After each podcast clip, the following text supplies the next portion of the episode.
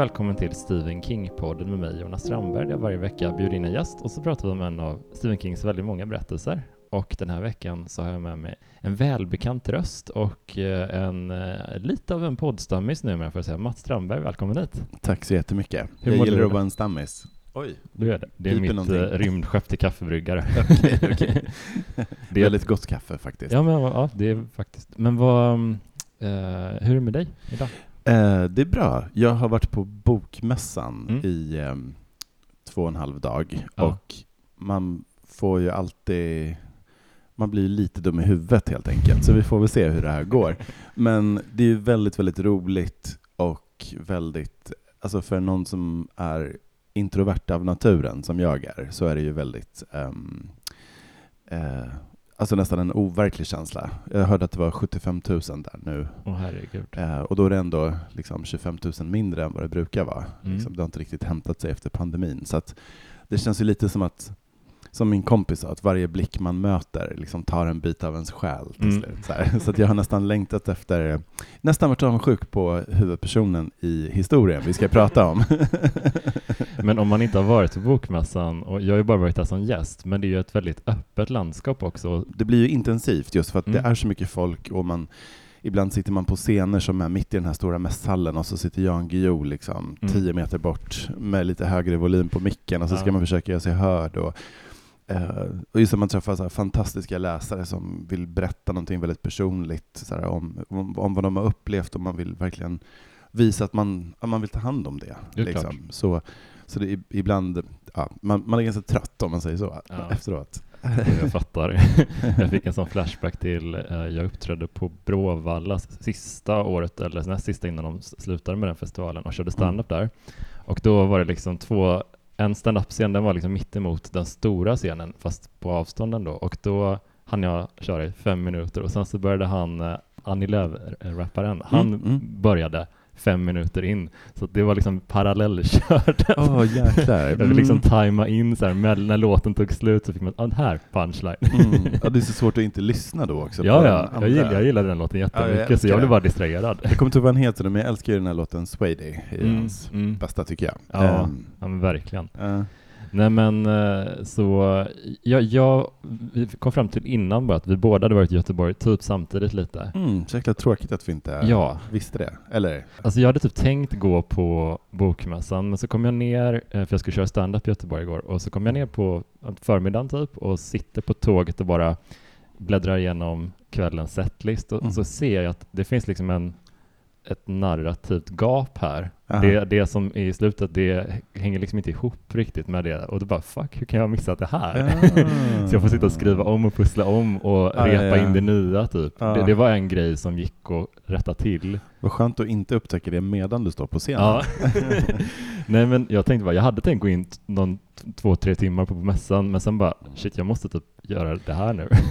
Men framförallt borde du faktiskt åka ner och livepodda på Ja, det hade alltså varit Stephen svinkul. King-podden. Det hade ju varit grymt. Det, är jag ju, tror jag passat bra liksom. det hade passat jättebra. De har ju mycket poddar på det här Mm. Bokmässan by night Mm. som är där och kör. Fan vad kul det eh, varit. Jag tänkte också på, eh, jag vet ju så himla många författare som älskar, älskar och älskade Stephen King, Mm. Eh, som gärna skulle prata om det. Så det kan vi, det måste vi komma ihåg nästa år tycker jag. Ja, absolut. Och jag fick en sån massiv FOMO för att eh, jag och eh, Sebastian Mattsson och Helena Dahlgren, eh, vi hade, har en gemensam gruppchatt och de skrev i den inför mässan typ, Mm. ska vi ses här, ska vi göra det här? jag bara, Ah, ja. så hemskt var det. Ja, jag kände mer så här JOMO, det här Mm. Joy of Missing Out, när jag såg liksom folk som var på de här grejerna som jag inte orkade med. Ja, okej, jag förstår. Jag bara men- och käkade chips i sängen istället. Det är också härligt tycker jag. Ja. Eh, jag, jag börjat lite så här, bli lite extra nyfiken för vad mina gäster har läst eh, generellt liksom, utöver Mm. Stephen King. Så jag tänkte bara, vad, vad har du läst sen sist Mats? Det var ett tag sedan vi pratade sist, Eh, men ändå. Ja, precis. Alltså jag läser ju rätt mycket och försöker Mm. lägga upp sånt jag gillar på Instagram. Ehm, men eh, så jag, nu måste jag bara tänka. Alltså, den som sticker ut som, som ändå den bästa läsupplevelsen på många sätt, det är faktiskt en, en faktabok, eller en självbiografi av en man som heter Stefan Zweig, Mhm. som var en jättestor intellektuell eh, österrikare. Jag har inte hört talas om honom innan. Eh, men han, eh, han har skrivit om eh, Världen av igår, heter boken, och den handlar om han var judisk man som flydde under andra världskriget till Sydamerika och tog livet av sig tillsammans med sin fru när han hade skrivit klart den här boken. Han, jag tror det var 44, så att kriget var inte slut och han, han, han tyckte världen var för mörk helt Mm. enkelt. Ehm, men ehm, den, den, det är mycket man kan hoppa över, för det är så mycket om det intellektuella livet med personer som man inte känner till längre. Alltså, Mm. helt ärligt så skummade jag ganska mycket partier. Samtidigt har han träffat Sigmund Freud och de här liksom stora som är jättespännande att höra om. Men framförallt då att läsa om hur Europa faktiskt var innan första världskriget. Mm. Alltså när man aldrig hade haft det här stora, något stort krig överhuvudtaget och det fanns inga pass. Ehm, man kunde resa fritt om man hade pengar då förstås. Ehm, det är klart att det hade funnits krig innan, men de brukade liksom utspela sig på någon åker någonstans långt Mm. borta, så även om ens land låg i krig så märktes det inte av. Två Sådär. linjer med soldater som sprang mot varandra. Ja, ja, men exakt. Ja, men precis. Lite så som det kanske borde vara. Ja. Nej, nej, men det var, den är väldigt omskakande faktiskt, för att Mm. just eh, mellankrigstiden framförallt, hur, hur folk är så här, ah, men nu har vi gått igenom det här stora kriget och det här kommer aldrig att hända igen, för Mm. nu ser vi ju att det här är inte bra för någon. Och, eh, oj, vad vi har lärt oss mycket. Och, ja, så. Eh, man känner igen mycket av tongångarna, att så här, ah, men nu håller nazisterna på, men men, eh, men de är ju så, de är så galna så nu kommer ju alla att förstå. Alltså Ja. att man hela tiden tror att nu har vi nått botten och nu kommer Mm. folk att förstå att det här går ju inte. har du sett den eh, miniserien Hotell Europa på SVT Play? Nej. Den utspelar sig på ett hotell som är existerande eh, precis efter, mellan första och andra världskriget. Okej. Och det är liksom lead-up till andra. Och det är ett hotell som är typ eh, de, eh, det, det, jättemånga kända har bott där. Mm. Hitler bodde där en period, Chaplin bodde där en period. Är det det som ligger i Madrid? Så Nej, det, är- ligger nej. vid Ren typ, tror jag. Ah, okej. Så att det är ett jättevackert eh, hotell med jättestor historia. Och det, det är en sån, inte puttrig, det låter på ett positivt sätt, men en, en ganska my, mörk och mysig Mm. sån serie om Mm. den perioden. Så att man får liksom mer inblick i hur ganska vanliga människor hade det när Mm. de tvingades han, handskas med den här upp, uppblomstrande nazismen Ah, ja, vid ja. tillfället. Liksom. Så att Okej. den är jättesevärd verkligen. Ah. Schysst. jag är inte någon krigsbuff heller, så Nej, det var inte jag rätt heller, skönt att bara jag- vanligt folk. Ja, ja, men exakt. Jag håller med. Jag sitter inte och kollar på såna här färglagda svartvita gamla filmer på flygplan och sånt där. Men, Hitlers men, hemliga insert. Ja, exakt. exakt. men, men just det här med hur vanligt folk hade det tycker jag alltid är spännande. Mm. Ja, men det säger ju så. Jag, jag har precis börjat läsa din nya bok Pestblommor Mm. och det är så kul för att jag, jag är kanske en halv, halvvägs in ungefär, men jag fick ändå lite så här flashback, för jag gillar att gå tillbaka till young adult, eh, eller unga, Mm. unga, riktat mot unga, och med tanke på cirkeln och sådär som jag tycker väldigt mycket om. Mm. Det känns som en sån kul, det är en helt annan bok såklart, men det är en, Mm. en, en väldigt hemsk, mörk period i svensk historia. Liksom. ja. Men också eh, mysläskig. Ja. ja, men jag hade ju som målbild att skriva just om eh, alltså allt sånt där som jag tyckte om när jag växte upp. Just det här gotiska och ganska svulstiga och eh, här, verkligen ta ut svängarna med skuggiga slott och Mm. liksom barn som förnedras av en förtryckande vuxenvärld och ehm, liksom, eh, så här, dubbelmoraliska präster och Mm. ehm, eh, religionens liksom, baksidor och, och att springa runt i nattsärk i ett Mm. slott och flämta.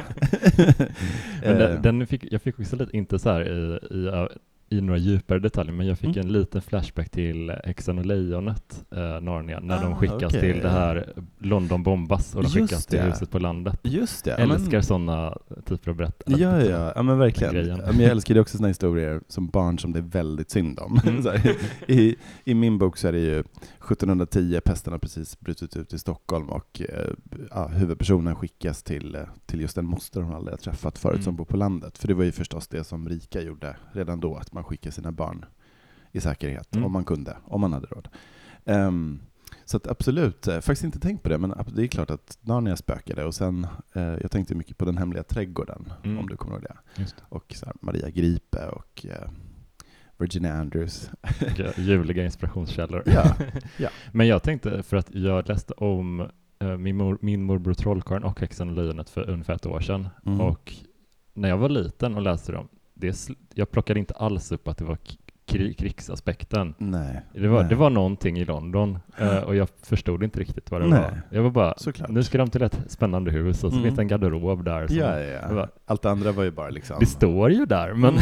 men jag plockade inte alls upp den när jag fick den läst eller när jag läste den själv senare. Nej. Det var bara nu typ i vuxen ålder som man plockar in den här mörka backdropen över hela, Mm. och det, det har ju din verkligen också. Det tycker jag är Ja, jättetrevligt. Ja, men jag tyckte det var lite lustigt att vi skulle prata om den här filmen. Det är ju en film vi ska prata om idag. Mm. Jag vet inte hur, alltså ska man göra en grej av att så här, oh, vilken är det? Folk har väl redan sett det på Ja. rubriken på avsnittet. Men, men jag tänkte liksom, jag tänkte faktiskt just på att, jag, jag kan ju inte säga att, att den här filmen vi ska prata om var en inspiration till Pestblommor, men jag insåg däremot att, att jag verkligen tyckte om historier med barn, eller med personer som blir isolerade, Mm, faktiskt. det är toppen. Ja. John Carpenter är ju magnifik på det. Ja. också.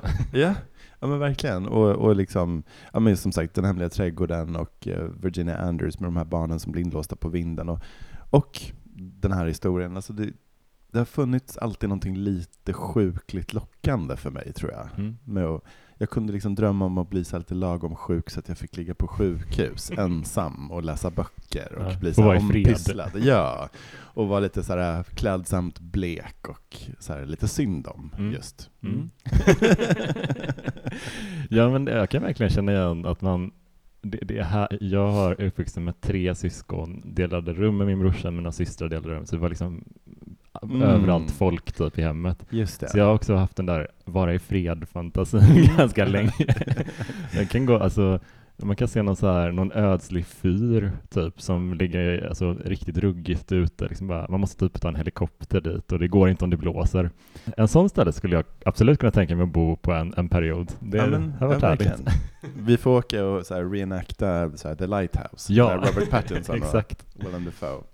Ehm, jag ska bara säga till lyssnare också att jag är lite allergisk mot Jonas underbara tax. Så att om jag nyser lite då och då så, så är det därför. Vi ska ju prata om Misery, Lida, idag. Ja, filmen. Det är jättekul att prata om den. Det är en, eh, ett tidigt King-möte för mig, en film jag ofta återbesöker drygt en Mm. gång om året och är alltid väldigt förtjust i den. ja. Den är otrolig. jag tycker det är lätt att glömma bort hur otroligt bra den faktiskt är, både Mm. boken och filmen. Ehm, den, ehm, den är så himla, himla tight just filmen. Jag Mm. har så många scener som jag alltid kommer att komma ihåg. Alltså Mm. att de är så otroligt nervpirrande utan att vara blodsplattriga, utan att vara liksom att det är full on tortyr, så, Ja. så är, det, är det ändå det är så mycket det här att försöka bli, blidka monstret och läsa av minsta lilla skiftning Mm. i Annie Wilkes eh, blick. Mm.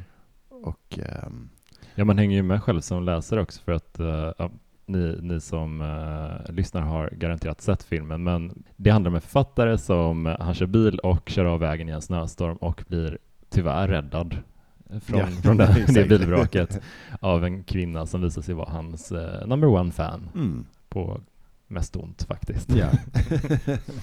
Men det är intressant för att i, i avsnittet om The Mist som vi spelade in ganska nyligen, jag lyfte vi det att eh, Frank Darabont, han hyllas ju ofta för typ uh, uh, Shawshank Redemption och, och, och sådär, men mm. Gröna milen, Mm. men också The Mist. Jag tycker den är en, en jättehäftig film och Mm. den visar på hans bredd, att han kan göra de två typerna av filmer. Ja, Här är Rob Reiner känd från men, Stand By Me. ja, som också är en av mina absoluta Jätte, favoritadaptioner. jättevacker och en finstämd, en, en, en fin film. Ja, Och så kommer Misery. ja, Så han, han är lite en, eh, ja, han, han är lite en förbisedd K- King-filmat, alltså regissör. ja, ja, ja, ja. ja, men verkligen, verkligen. Jag håller med. Ehm, det är ju alltid samma tre som dyker upp, så The Shining, Carrie och ja, någon till. Ja, men The Shawshank förstås. Men jag tror att han, är, han, han beskrivs ofta som en kompetent regis- regissör eh, Ja. av folk i branschen. Jag har hört att han,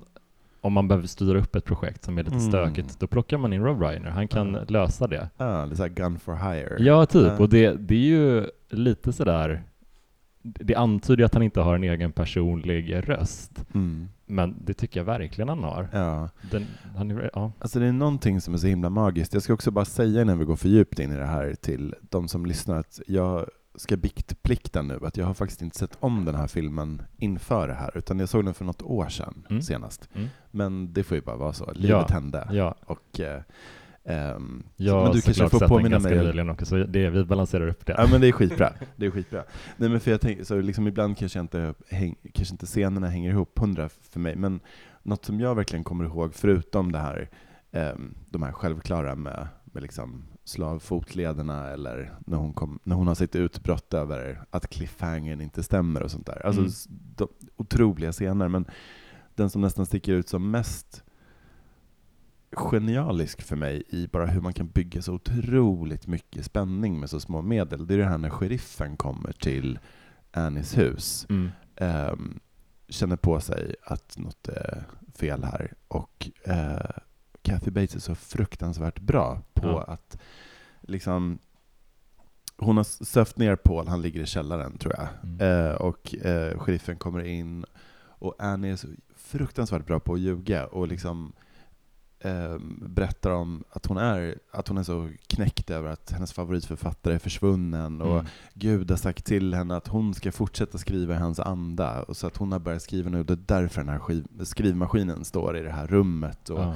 Ehm, och det händer så otroligt mycket i den här scenen och bara Kathy Bates ansikte ser man, liksom, när, när sheriffen inte tittar på henne så ser man att det är lite jobbigt för henne att framställa sig själv som galen. Mm. För hon tycker såklart inte själv att hon är galen. Att hon vet att det här är lite förnedrande, men det är samtidigt en för bra lögn för att inte dra. Mm. Och sheriffen som liksom spelar med som att han inte märker att något är fel, men han börjar också lägga märke till de här små, små detaljerna. Paul börjar vakna upp lite nere i källaren. Alltså det är så mycket, mycket, Mm. mycket, mycket som händer och inget är liksom bombastiskt utan allt är så subtilt. Ja, och den scenen du beskriver är ju en personlig favorit hos mig också för att man ser hur när, när Kathy Bates blir, eller låtsas vara ett offer Mm. sådär, och vi vet hur otroligt eh, eh, företagsam och kompetent hon Ja, är, rent alltså fysiskt. Ja, ja, ja, Så att vi, det, det är lite läskigt och det, det blir en sån eh, rovdjurskänsla att hon Mm. verkligen kan plocka på sig den masken typ för Mm. att smyga, alltså ja, Ja men det är otroligt manipulativt. Mm. Liksom, alltså att hon framstår ju som, även för oss som inte vet vad som ska hända sen, så är hon ju en räddare i nöden i början där. Att hon Mm. verkligen konkar Paul mm, ja. hem till sig och börjar pyssla om honom. Och jag tänkte ganska mycket på att, när jag var på väg hit, att det är ju verkligen som en en ganska klassisk historia med helt ombytta könsroller, om du förstår vad jag menar. Den Mm. här, man har ju sett tusen gånger den här mannen som först verkar vara en hjälte. Det är lite skönheten och odjuret nästan. Mm, Eller någon slags dark skönheten och odjuret. Alltså att, att Paul är ju som en damsel in distress som ligger där Mm. hjälplös i sängen. Uh, men så hon liksom verkligen då bär honom in och eh, ska hjälpa honom. Mm.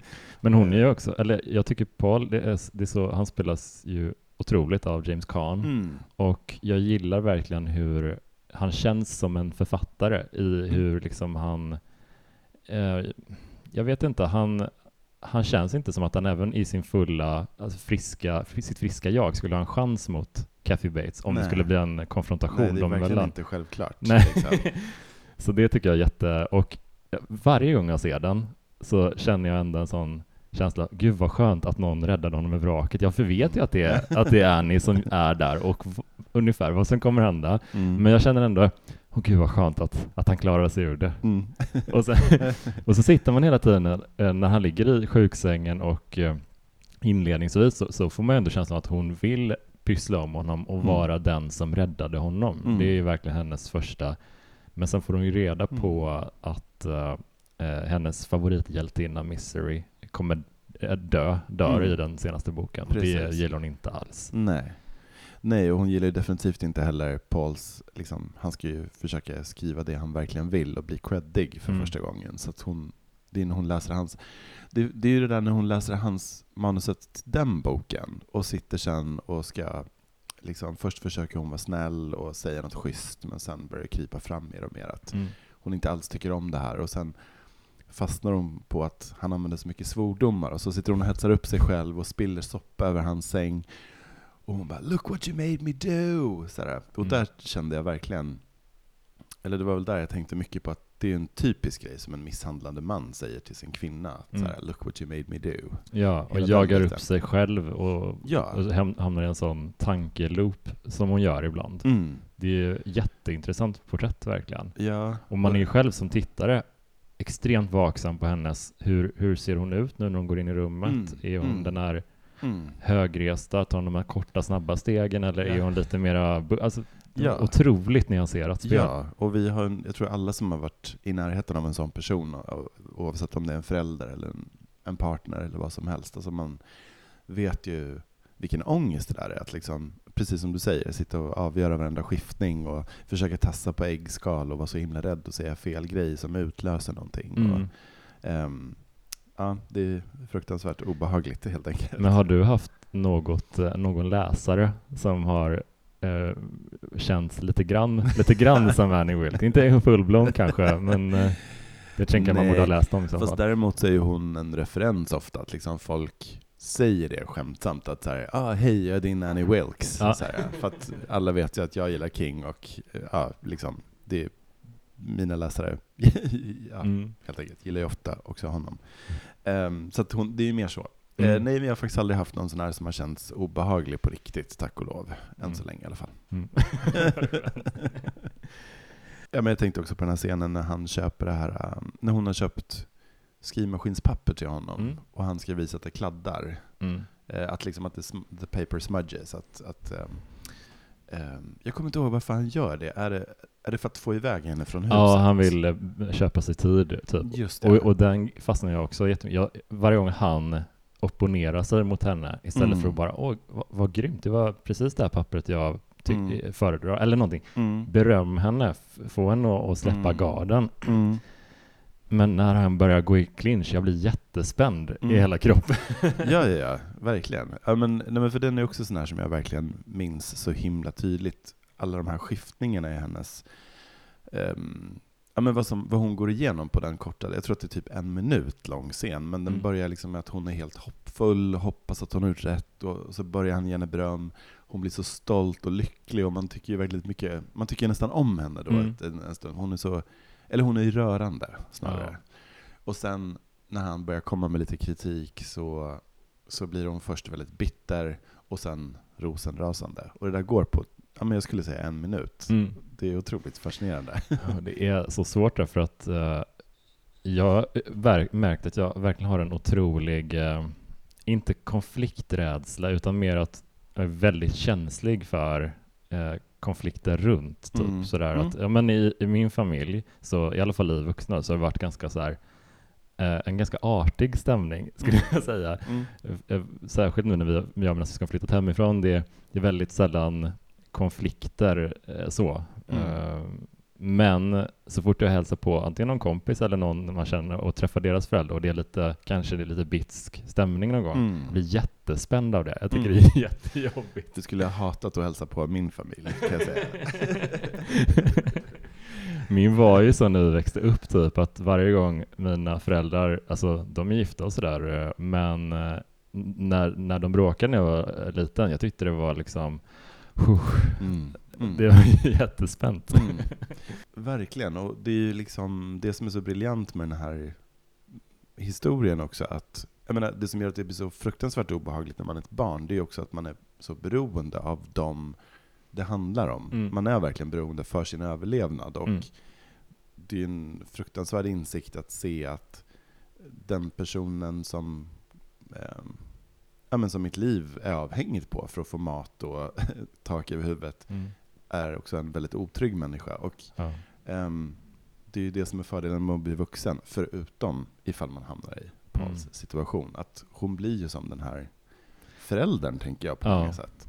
Ja, Eh, och det är också att han ligger i sängen, så att vi ser ju ofta um, Kathy Bates från hans perspektiv, tänker jag. Att hon verkligen tonar upp sig. Ja. Jag tror inte Kathy Bates är någon jättestor kvinna egentligen, men, Mm. men hon känns ju enorm Mm. i många scener. Ja, men det, det här grodperspektivet är otroligt Mm. effektivt, att man hela tiden ser henne från typ sängliggande perspektivet i stort sett. Det är Mm. jätte, jättehäftigt. Men jag kan tycka samtidigt att på ett konstigt sätt att hennes stuga är ganska mysig. Mm. Det är, en väldigt eh, fin alltså, location och affischen, den klassiska där det är ett vinterlandskap och en liten stuga i mitten typ längst ner. Just Det är en otroligt vacker affisch Ah. ju. Ja. Så visst. även om man vet eh, att det är en helveteshåla för Mm. Paul så är det ju Mm. ändå, alltså det är ändå mysigt på något sätt. Ja.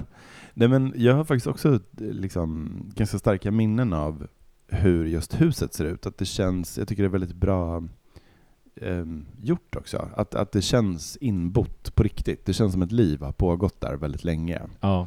Ehm, att det är fullt med små tecken på vad Annie Wilkes har levt för liv. Mm. Liksom. Och, och, nej, men det känns på riktigt. Jag tycker det är så ofta som, som hus i... ja, Jag tror vi pratade om det sist också, att det är så, just i skräckgenren kanske Mm. särskilt mycket. Att det känns som att det har gått fort att smacka upp de här liksom, husen. Mm. Så att det känns generiskt och helt opersonligt. Ja. Ehm, men här är ju, ja, tack och lov eftersom det är ju i princip den enda skådeplatsen.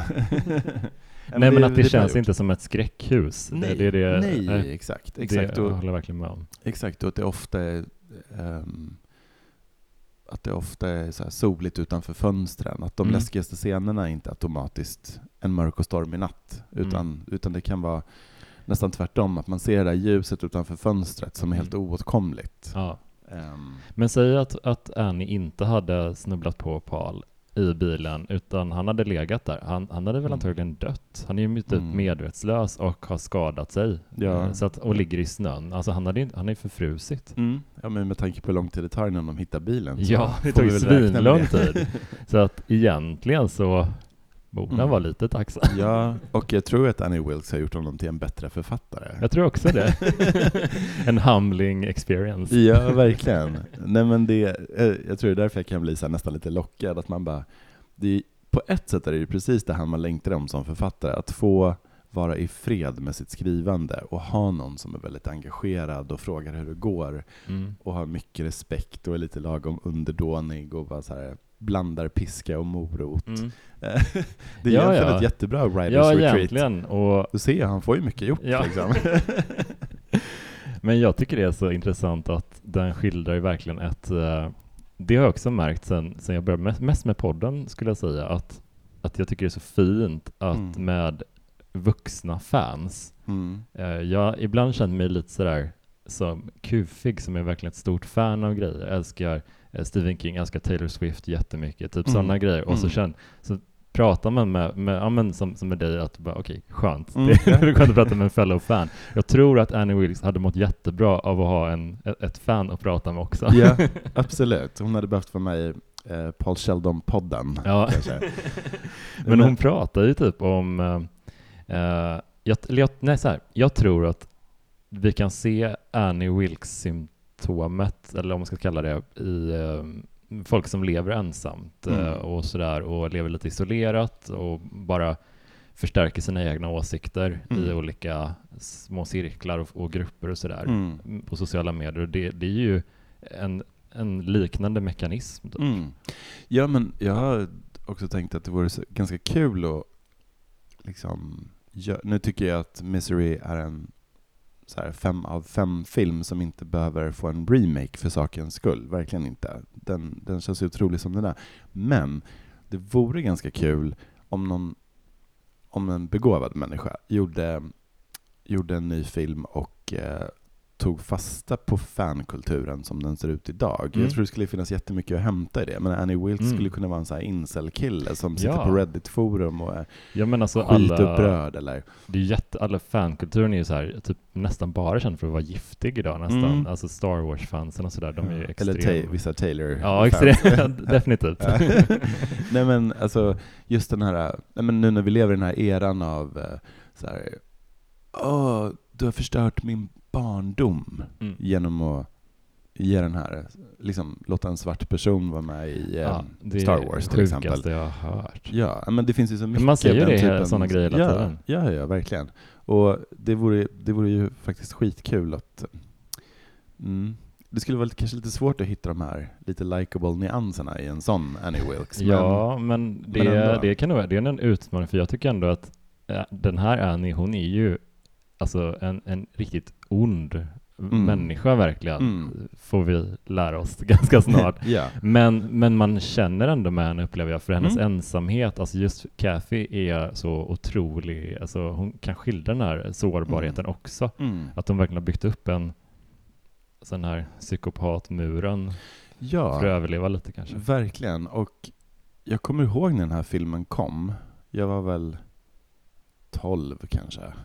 Men jag kommer ihåg att det var ju den här och sen var det stekta gröna tomater som hon var med i och att det var så mycket prat om att så här, åh hon är så ful, och hon är så tjock och det är så häftigt att en ful och tjock människa får vara med i Ja. film. Ehm, och jag tycker hon är ju söt faktiskt, Ja, ja. som Annie Wilkes. Alltså det finns någonting så barnaktigt rörande över henne. Mm. Eh, Liksom, hon är ju ingen sexbomb, det kan man ju inte anklaga henne för, för det är ju inte rollen, så tack Nej, och lov. nej. Men jag tycker hon är jättesöt. Ja, och verkligen- Jag känner väldigt starkt för henne. Faktiskt. Och jag tycker också att hon är, eh, hon har något magnetiskt över sig som man sen, alltså som skådespelerska tycker jag, Mm. det kan man se i, i Dolores Claiborne också, Mm. där hon Gud, ja. spelar mycket mer på sårbarheten och att man måste sometimes being a bitch is all a woman can do, eller vad Mm. citatet är. Alltså, Alltså, all, a woman can hang on to, eller någonting just sånt där. det, Mm. alltså, och där nu sitter ser dina lyssnare och bara såhär, "Ah, Fan, kokar. Men det är ju verkligen, alltså hon är Mm. väldigt bra på att skildra det helt enkelt. Mm. Båda sidorna av Ja. en person som är sårbar och som inte vill vara det. Mm, Hon har en verkligen. beslutsamhet hos sig som är väldigt ja, tydlig.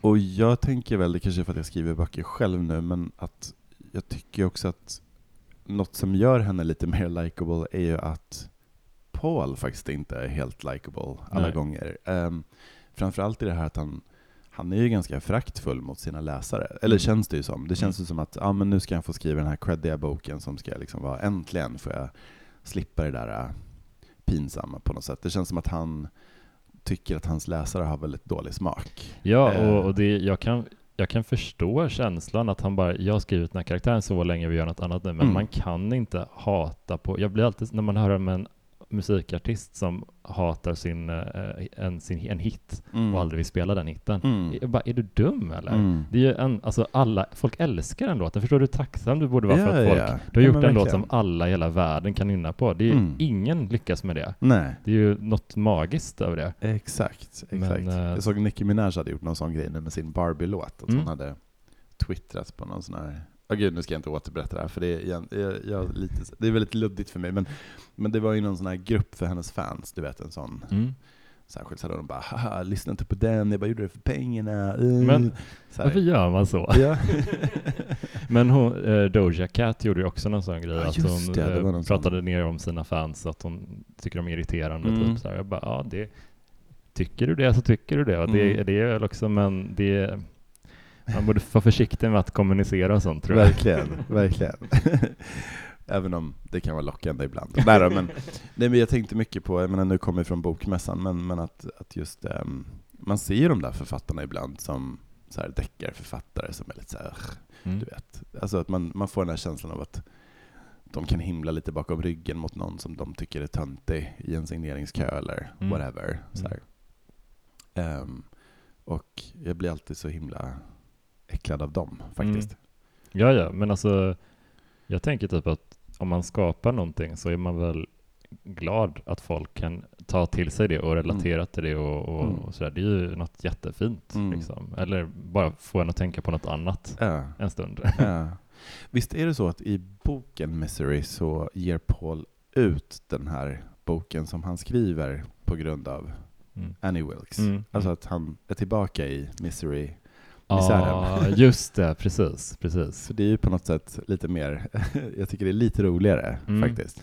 Ja, men den är, det är, en, det är en grej som jag hade lite svårt för i boken. Det är styckena om Misery.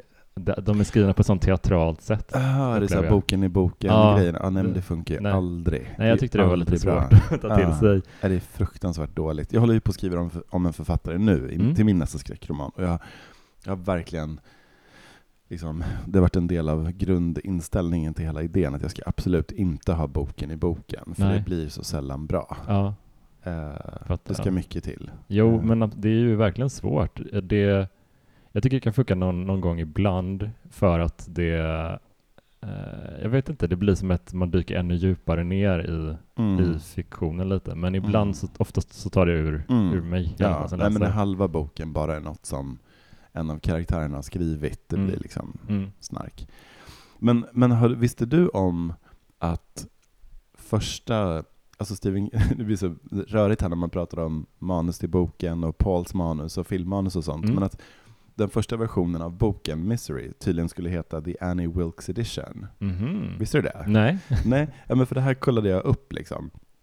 Att, eh, apropå det här med sluten, så, här, så, så bara hittade jag att ehm, då var det tydligen en grej att, att Annie var liksom, hela grejen med att Paul skulle skriva den här boken, det var att så här, Annie skulle få vara den enda som hade det riktiga liksom, Ah. Misery-slutet. Så hon skulle offra sin gris, Misery, för att binda in liksom, boken i så skinnband. Mm. Men sen på slutet så avslöjas det att det är Pauls skinn som Oh. den är inbunden i.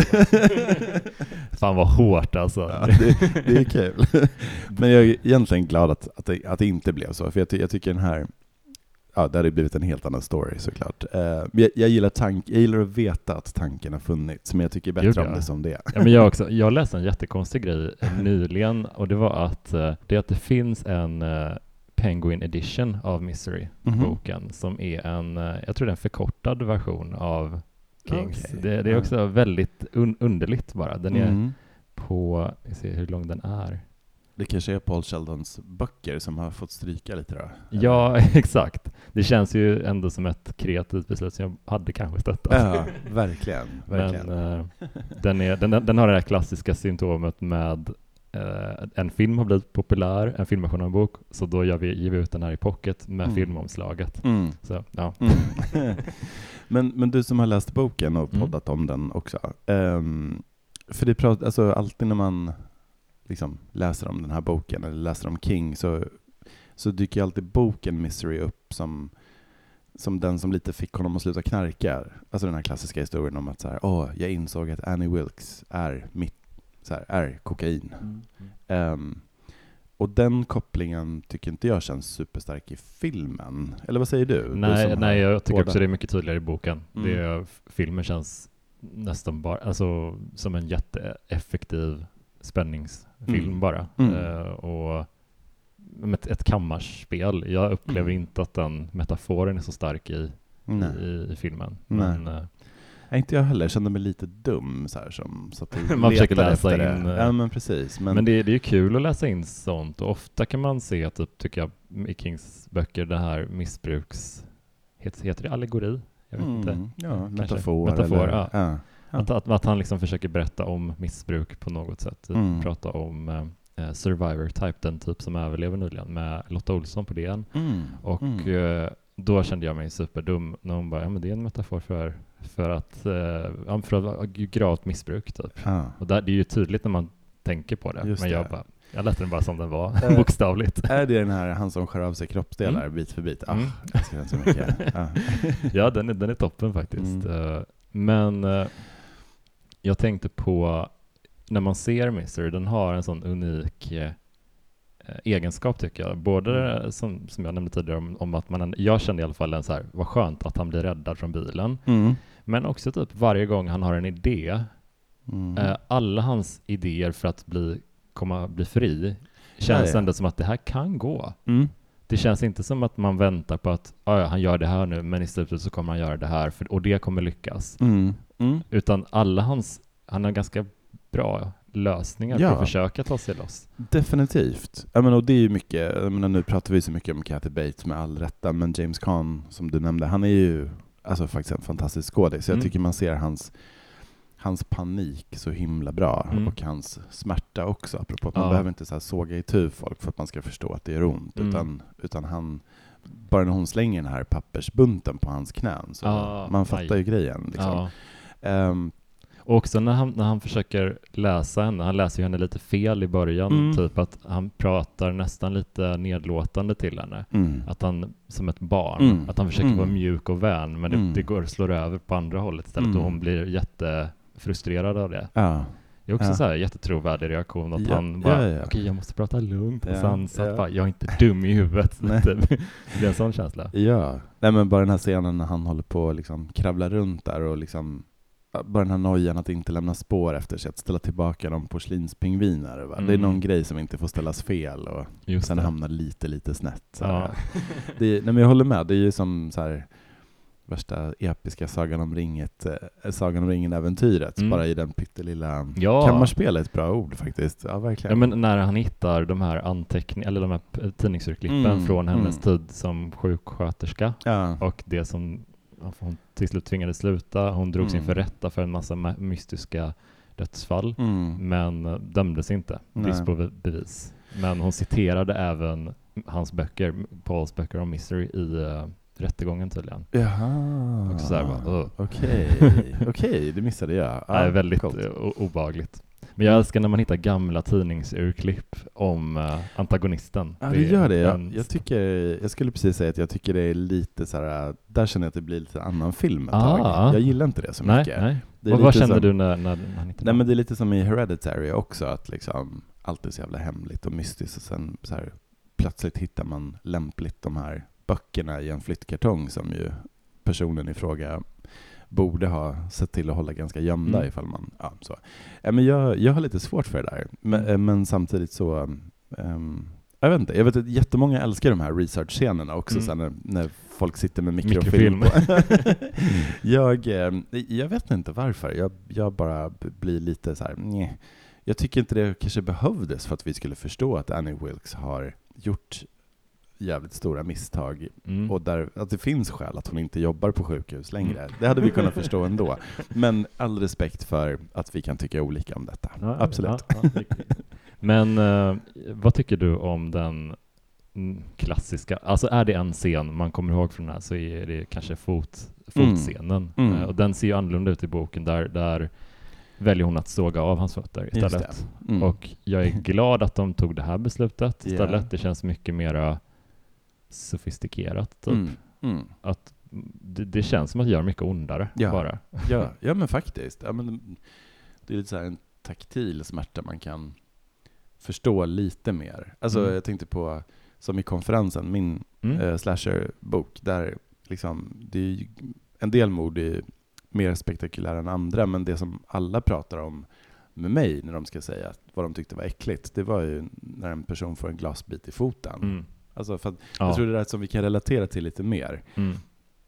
känns ju mycket mer. Ja, men att en nagel, händer det något med en nagel? Ja, ja, ja. Bara, Ja, exakt. exakt, så exakt. hemskt. Ja, nej men så, nej men jag, så jag håller med. Helt rätt eh, beslut att, ehm, ja, att låta henne också. För då finns det också mer hopp, tänker jag. Alltså Ja. ser man honom få sitta där fotlös, det är klart att man kan leva ett fullvärdigt liv med det också, men det hade ju, jag vet inte, förstår du vad jag menar? Ja, man, känns- man, ger lite, man ger lite upp Mm. eh, hoppet om honom när han får fötterna. Och så. Jag tycker att det känns som att, aha, nu är du typ körd. ja. Det är mer av en sån uppgiven... Precis, du kan i alla fall inte liksom hoppas få tillbaka ditt gamla liv på Nej. samma sätt. Nej, men, men de vi, det, det är lite som en motorsågsmassaker, den första med, äh, av uh, Tobe Hooper. Mm. Eh, att man tänker att den är så grisig och grov Mm. i sitt minne. Och, men så ser man ganska lite av det som händer egentligen. Man förstår att han får fötterna avslagna Mm. och man ser lite blixtbilder, men Ja. det är väldigt lite. Det är inte så äckligt. Nej, visuellt. exakt. Och bara den ena foten, Ja. eller hur? Ja.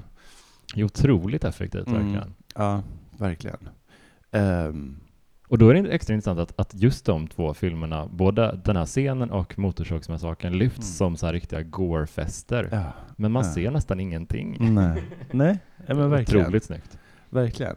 Ja, men jag tänker också just på den scenen med, gud förlåt jag bara tjatar om att Kathy Bates är så jävla bra. ja, men, hon är det. men, men just att så här, både den scenen och sen tänker jag den här scenen när hon liksom härmar grisen, när hon Mm. står och liksom ja, gör grisljud. Jag kommer faktiskt inte riktigt ihåg sammanhanget eller Mm. orsaken till det, men hon står liksom och verkligen, hon är så fruktansvärt grotesk där. Mm. Och jag tänker det hade kunnat bli så otroligt fånigt. Så här, det hade ju kunnat bli, alltså det är ju lite roligt, men det är ju inte, det är inte fånigt och hon blir inte mindre läskig av det. Mm.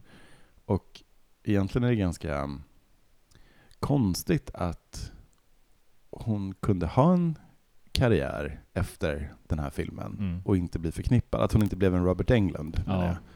Ehm, för den är så himla ikonisk, den här rollen, och den, den är så ehm, stark och over the top. Och att ändå hon lyckas hålla det trovärdigt Mm. är ju ganska fascinerande. Men alltså, jag tycker verkligen hon har gjort två av Kings kanske mest intressanta kvinnoporträtt. Mm. Dels här och dels som Dolores. Då. Mm, Att mm. det är två väldigt olika kvinnor som har helt olika omständigheter och lever under helt olika... Alltså, Mm. men det är ändå så otroligt starka, starka porträtt. Och att Verkligen. hon inte är...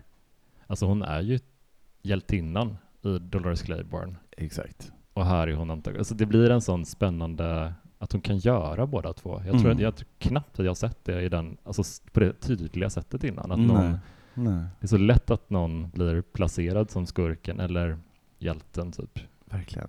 Men ja, ju... Och särskilt då, liksom, Mm. på, på den här tiden när, Mm.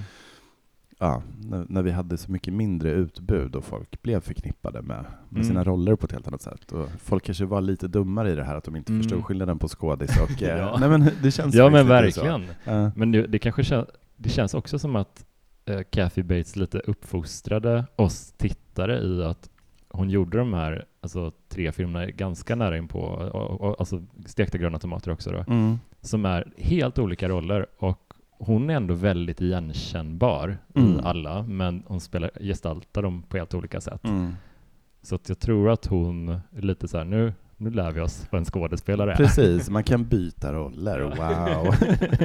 Nej men hon var inte en sån filmstjärna på det sättet heller. nej, nej, hon var väl så här Eller hon lever ju, teaterskådis men, också. Mm. Innan menar jag. Alltså, Mm. jag, menar, jag tror att hon var, hon var väl ny för publiken Mm. med den här, tror jag. Mm.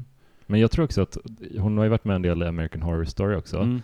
och, som en sån recurring karaktär. Och jag Mm. tror att det, det var nog ett litet fynd för de som gör den och castar den att kunna få henne. För hon har Mm. den där legacy-känslan av att hon har spelat skräck, men hon har också gjort mycket annat. Hon, hon kan allting. Verkligen. Det är en bra skådis eh, i en sån liten roll. Mm. Jag tycker det är så kul med alla memes nu, att hon och Elon Musk är samma person. Mm. De är så lika. Ja, Just det. Men jag tänkte bara mm, ehm, slänga in också, för att jag, tyckte det var intressant bara när jag satt och läste lite om, om filmen och sådär Mm. inför det här. Så, nu- ja, det här kanske blir ett hopp, men, men, men apropå James Caan-rollen då, eller tillbaka till den lite grann, att eh, jag såg att det var så otroligt många snubbar, som, alltså manliga skådisar, som tackade nej till den här Mm. rollen. Och bland annat Warren Beatty som tyckte att den var för passiv, den här rollen. Jaha. Och att den tydligen var väldigt svårkastad just för att Paul är den här damsel in distress-karaktären. Och det tyckte jag var superintressant, för jag skulle aldrig tolka den här rollen som passiv. Men alltså, vad heter han som spelar i Fönstret mot gården? Han som sitter. Ja, i rullstol. eh, nej men gud, det här ska man ju... Det är ju James Stewart. Ja, alltså sån super, ja men klassisk manlig superstjärna liksom. Det är, jag har inte hört att någon har pratat att det skulle vara en ointressant eller Exakt. Fan. Ja. Ja, jag hade bara sett som shit, kan man få ett tillfälle att göra en sån här grej? Ja, ja. Eh, men kanske att James Caan kände att hade ett annat självförtroende i att han visste Mm. att jag kan göra någonting väldigt spännande även om jag är stillaliggande Mm. hela tiden. Mm, ja, men jag är väldigt glad att det blev han. Liksom. För jag tror också att det hade blivit något annorlunda ifall Paul hade varit den här, ja, men som Warren Beatty till exempel, den här Mm. tvålfagra Mm. personen. För då hade det känts som att det kanske var mer det än, än böckerna. Liksom. Mm. Jag, menar, jag menar inte att James Caan inte är attraktiv eller så. Jag menar, han har ju supermycket karisma, men men, men, men förstår du vad jag menar? Ja. Hade det varit någon så här, så här Tom Cruise-typ som låg där i sängen, då hade man ju Mm. känt att det var helt andra drivkrafter kanske. Ja, det hade funnits en, en, ändå en sexuell anspänning då också, tror jag, Mm, som det mm. inte finns överhuvudtaget nu. Utan det, handl- hon är, det är inte så att hon är besatt av honom som person riktigt. Hon är besatt Mm. av det han skapar. Mm. Och det är en, en fixering som är ganska intressant tycker jag. Annars kan man ju se Mm. det där att man, folk blir galna i kreatören och bara Mm. ja, besatt av, av Mm. den personen. Mm. Mm. Eh, Så det, jag tycker ändå det gör, alltså det ger henne ett litet intellektuellt, liksom, eh, Ja. en bit så av det i alla fall. Mm. Ja men definitivt. Att hon vill, ehm, ja men verkligen. Men hon är, Verkligen. hon, hon är samtidigt lite intellektuell, men hon är också lite dum i huvudet för att hon vill inte att någonting ska förändras. Typ. Nej.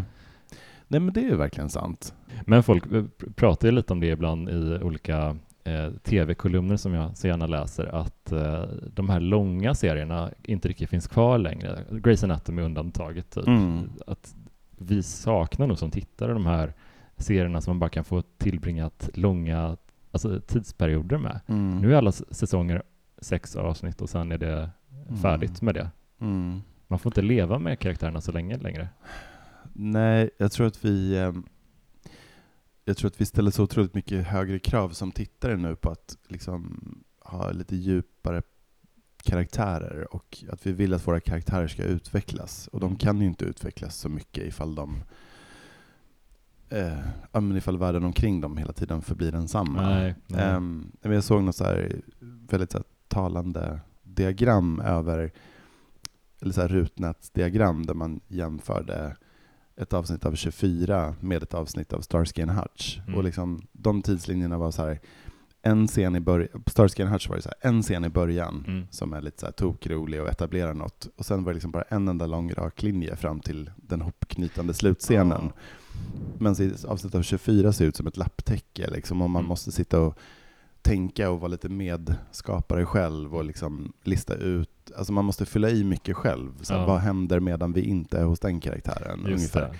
det. Ehm, så det kräver ju helt andra saker och då funkar det inte med de här långgrejerna. Jag tänkte bara på Supernatural till Mm. exempel. Så här, hur många gånger kan man återvända från de döda? Och, Är det 15 säsonger typ? Jag tror det. Det är så. slutade, jag slutade kolla någonstans. Ja, jag hängde ändå med mitten. till säsong fem tror jag. Jag tyckte det Mm. kändes länge. Mm. Eh, och sen så var det för många gånger världen stod på spel. Exakt, Typ. exakt. Ja men precis. Men jag, jag tyckte det var faktiskt väldigt härligt ganska länge. Ja, ja, jag tyckte den var jätterolig. Men, och, fram, men det blir ju ohållbart till slut. Det, det, Men de det har- faller ju under sin egen tyngd på något sätt. Ja, men den, den var ju kul och, och på något sätt så här den gamla Monster of the Week, eh, Mm. alltså s- serien som, ja, men som sprungen ur, ur Buffy och så vidare, att, att det här X-Files, Mm. att jag gillar att de, de reser runt och är på roadtrip hela tiden. Det blir en naturlig rörelse det ändå. Ah, Ja, fan, jag kanske ska börja kolla, kolla om några avsnitt i alla fall. absolut.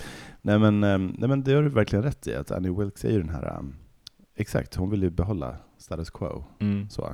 Och ha det för sig själv också. Mm. Men hon är, hon är väldigt fascinerande. Jag tycker man upptäcker lite så nya, ofta försonande drag när Mm. man ser henne igen och Mm. kan bara känna att gud, tänk om hon, tänk om saker hade varit annorlunda med henne. Alltså tänk om Mm. nå- någonting litet hade varit annorlunda. Mm. Men upplever du att hon är skapt ond, typ? Eller tror du att, att det har hänt, alltså att det är något som har format henne över tid, att hon har blivit så här?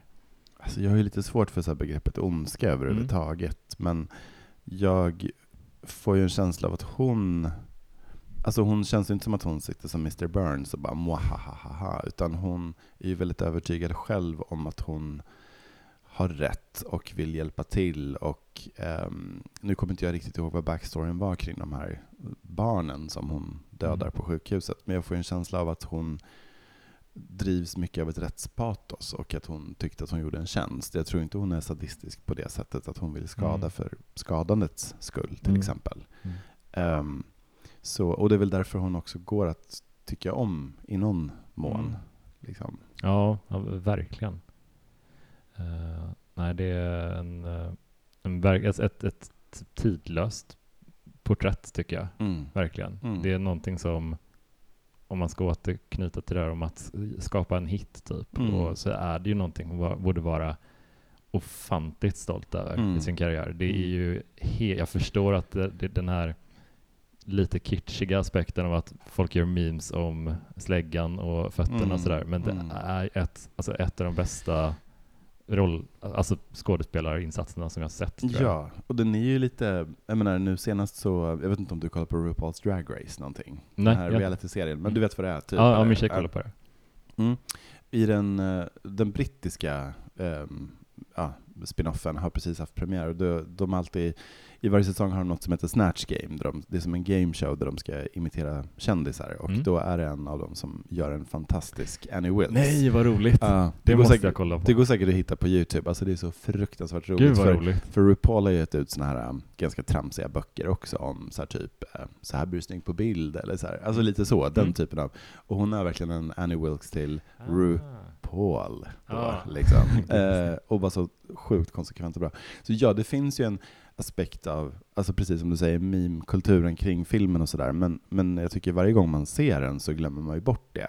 Alltså den blir ju inte som Mm. en parodi på sig själv som Nej. det kan bli med den där typen av filmer annars. Ja, men alla, alla skräckfilmer tenderar att bli, li, ha ett litet Mm. sånt, eh, en sån, men det, det är ju inte Mm. fel heller, men den här är ju en, alltså det här är ju en, en bra film. Mm. Alltså det är inte, Ja, och sen är den ju också, så här, det tänkte jag på när jag såg den, att den kom ifrån den här tiden när man kunde vara ganska mm, måla med ganska breda penseldrag i symbolik och sånt. Jag tänker på Mm. slutfighten till exempel, att det Mm. verkligen är, den är skitspännande och jättesnygg, men den är också lite övertydlig. Att så här, han bränner upp manuset, så här, trycker ner de brinnande manussidorna i hennes mun, och mm. liksom det är så här, skrivmaskinen som till slut dödar henne med ett Mm. litet pling. Så.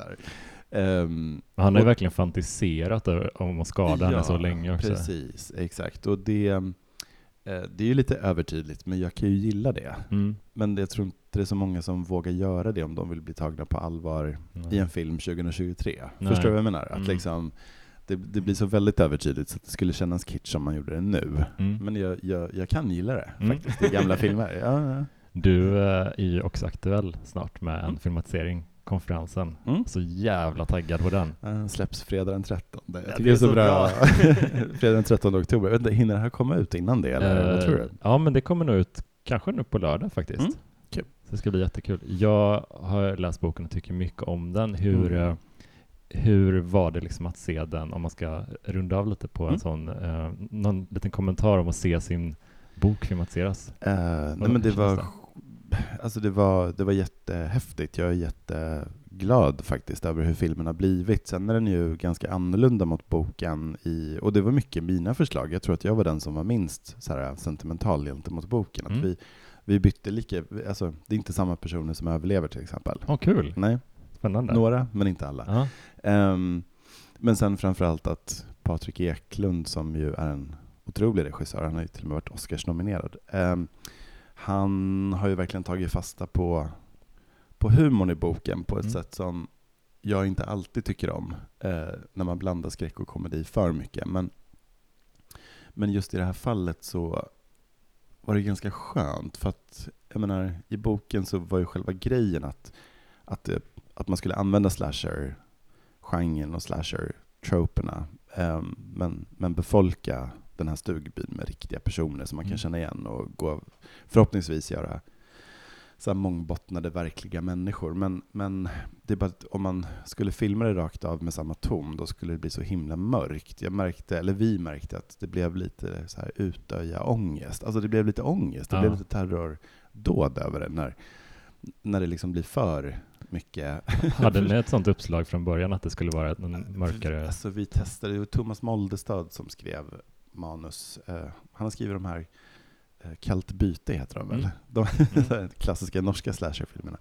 Um, men vi provade en massa olika vägar helt enkelt. Och, eh, ehm, jag tycker vi landade rätt i ehm, att, att den faktiskt får vara rolig. Mm. Att den inte blir så mörk och ångestladdad. Mm. Så, för jag tycker inte vi riktigt orkar med det 2023. Just i den här typen av film. Jag tycker, om det är övernaturliga grejer så tycker jag man kan ta ut svängarna mycket mer och vara mörkare. Men just när det är så här en galen mördare eh, med verkliga vapen och Mm. liksom, som gör verklig skada på verkliga kroppar, då kan jag tycka att det är lite skönt just nu. Mm. Ja, men jag fattar. Mm. Det känns som att Adam Lundgren är en bra person att ha med sig på Ja, sitt men lag alltså, då. Han är Gud, sånt vad- geni. Han är så jävla... Han, är, han känns som en genuint rolig Mm. person också. Mm. Ja men verkligen, och Katja Winter som spelar Lina är, Mm. apropå att, så här, för jag vill inte att det ska bara vara trams heller, utan Mm. ehm, Lina spelar en, den som kanske är på något sätt hjärtat i boken, en karaktär som heter Lina som precis har kommit tillbaka från, från ja, sjukskrivning, utbrändhet. Ehm, hon är så otroligt subtil i sitt skådespel och ehm, liksom bär, så att det finns hela tiden. Det, det blir inte bara så här The Office, ja, jag älskar i och för sig The Office, Mm. men för det blir inte så här tokroligheter bara, utan hon, hon bär så himla mycket Ja. i den här filmen. Ehm, så. Så att, och, nej men alla skådisarna är jätte, jättebra. Maria Side är fantastisk som den här fruktansvärt jobbiga chefen som hela tiden vill stå på sköna killens sida. Liksom. Ja, den relationen är så otroligt påfrestande. Mm, verkligen, den här liksom blandningen mellan så här, har hon modekänslor eller är hon väldigt kåt? Ja, eller ja det är väldigt tvetydigt. Ja. tycker man har sett den ganska många gånger. Ja, jätte, jätteintressant. Men alltså, 13 oktober på Netflix kommer Yes. konferensen. Så himla Yes. kul. Ja. Eh, och askul att ha med dig i podden igen Mats. Du är alltid varmt välkommen. Det är så Ja, kul att tack, jag, snacka kommer, jag skräck. kommer tjata, tjata mig tillbaka. Ja, kul. Vi, vilken var det vi hade tänkt från början innan vi kom på Mystery? Det var Christine vi Ja, snackade om just det, ja. Mm. Ja, men den kommer jag tillbaka till. Jag tänker också på... Um, eh, gud, vad var det jag tänkte på? Jo men jag tänkte faktiskt på Stand By Me, vore Mm. lite kul. Mm, absolut. Kan vi ha lite Ja, parterapi eller på att säga. Men Perfekt. det var, jag, jag hade ett avsnitt med Mikael Yvesand, författaren, och han har aldrig sett den tidigare. Och han var inte, han var inte så förtjust i den. Oj. Och det var, det var en liten klyfta mellan oss Jag där. Eh, det. Så att eh, det kanske våra lyssnare verkligen hade uppskattat. Ja. Och få ett annat perspektiv. på. Men eh, tack så jättemycket för att du var med på Ja. podden. Allt är fint. Och tack för att ni har lyssnat. Så hoppas vi eh, hörs nästa vecka igen. Mm. Hej då! Hey.